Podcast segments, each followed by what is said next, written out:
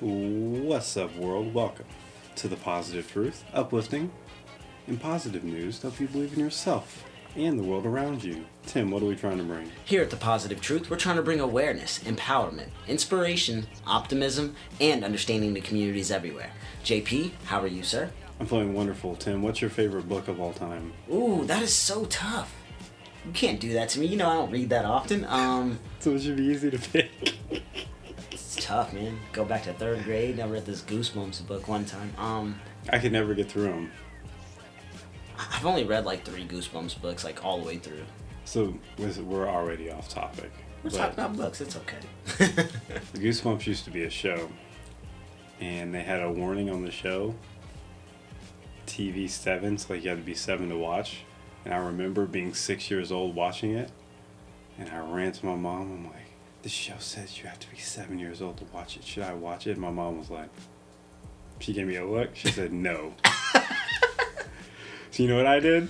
I watched the show, and it's the only time I ever watched Goosebumps, and it was like a werewolf one and the window was just like the window in my room. Terrified for like months. And so I, I was like, I'm never reading Goosebumps. I'm never watching this show again. So yeah, I never got through it. That's hilarious. That is hilarious. Goosebumps was my my show. I just remember my favorite book though. It's called Four Minutes. I couldn't tell you who it's by, but it was about Roger Bannister breaking four minutes in the mile for the first time. It's him, a guy named John Landy, and Wes Ryan. John Landy is from Australia. Wes Ryan is from Kansas. They were all trying to break four miles at the same time. Four minutes in the mile at the same time. True story. Roger Roger Bannister did it. Like 1954 or something. The fact that I remember stuff, that's what happens when you read, huh? I probably should read more. Well, in New York, the public library is giving away 500,000 books this summer Oof. in an effort to do that, just that, to get more people reading. The books are available at any of the 92 library locations in Manhattan, the Bronx, Staten Island. Some locations even offer Spanish, Chinese, and large print titles. That's a lot of libraries in New York. That's awesome. New York City students and families have been through so much over the last two years. It's critical that during this period of recovery and renewal, our ecosystem of learning and support is there to help people. And that's why we're giving away these books to help reading, reading learning, and engaging with the communities. I think that's absolutely awesome, Tim. Man, it is. People giving away books is everything. What do you got, Tim? People giving away books. so I have this really awesome family from New Jersey. Um, they are the Sykes family. I believe her first name is Kayla and her husband's name is Raymond.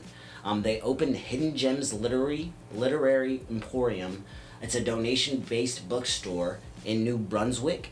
And on opening day, the shelves were filled with 10,000 donated books of all genres for all ages. And the book, the store is actually solely run on donations. Some people will donate a dollar, and some people will donate a hundred dollars. Um, Kayla always tells people and customers, take as many books as you guys need. It's okay. Um, the cool thing about this is uh, they plan on going on a book tour each year. And on this book tour, they'll go to certain communities to go meet families and, and just community members to give away books. So people of all ages can have an opportunity to read different types of books. Um, they went this last year, July of 2021, and uh, one month after they, you know, opened up, they were driving around giving books, and their minivan actually broke down. So now they're currently raising money for a Class A RV that will be converted into a, a mobile with books inside that they can drive all across the country to give some away. I just thought this story was really cool for this awesome book day. What was the what was it called again? The nonprofit.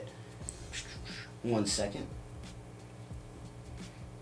Captivating. It's called podcast. Hidden Gems Literary Emporium, but their nonprofit is called. No, that's that, that's work. Oh, that'll work. Okay, yeah, that's actually what it was called. So. So that leads into my next positive news story where independent booksellers grew in number and diversity in 2021.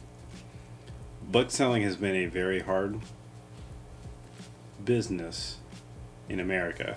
First, it was Barnes and Nobles, then it was Amazon. And the idea was there's going to be no more bookstores anywhere. People were scared of that. And you know what happened? And why they rose in number? Because people have been giving away so many books that independent booksellers just started popping up all over the nation. 2,547 locations of book sales, but they're doing it a different way. Instead of you come in, you buy the book, all the books are done by donations, like you said.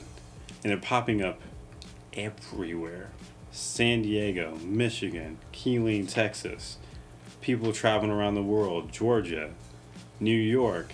And the idea is you build a bookstore and you fill it with things that people typically need in their community. So if you have a strong Latino community, a lot of Latino books.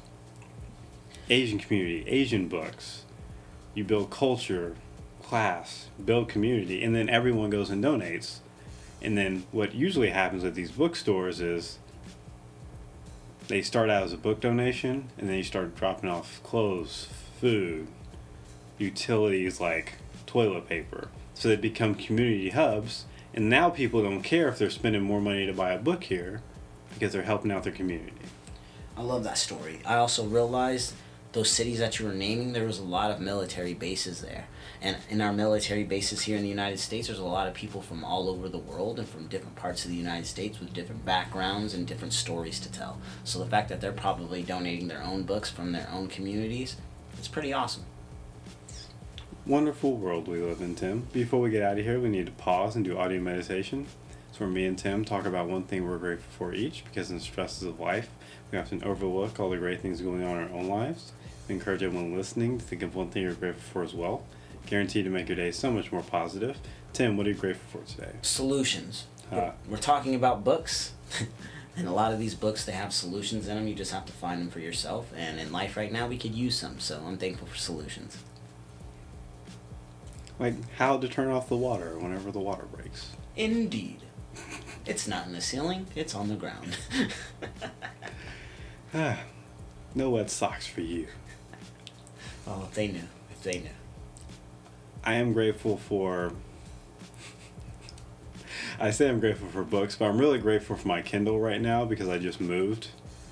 And I had this wonderful idea when I was moving. I was like, I should put all the books in my luggage and just carry them that way. And then I ran out of space and I was like, man, these are heavy. Indeed. So yeah, shout out to Kindle books. I used to be that person like I'll never do a Kindle book. I gotta hold it in my hand. Nope. Mm-mm. Just like text messaging. When I first got my phone, I was like, why would you text message somebody? Just pick up the phone and call, right? Nah. That's all we do is head down, text, text, text. so yeah. So I'm also grateful for trying new experiences and realizing, oh, you were completely wrong, JP. that that tickled. Do you have a quote before we get out of here? Absolutely. Never stop learning because life never stops teaching. Quotes by Tim. If you want to support the podcast, make sure to like, share, subscribe, rate, and review. Five star review helps us out so much, helps us spread our message of positivity out to the world. We also have a Patreon where if you subscribe, you get a bonus positive news episode every single week. And we take all of our Patreon money and our sponsorship money and we donate every single month when we do our favorite positive news stories of that month. And whoever the Patreon tells us to donate to, that's exactly where we donate to. We're out. Stay positive.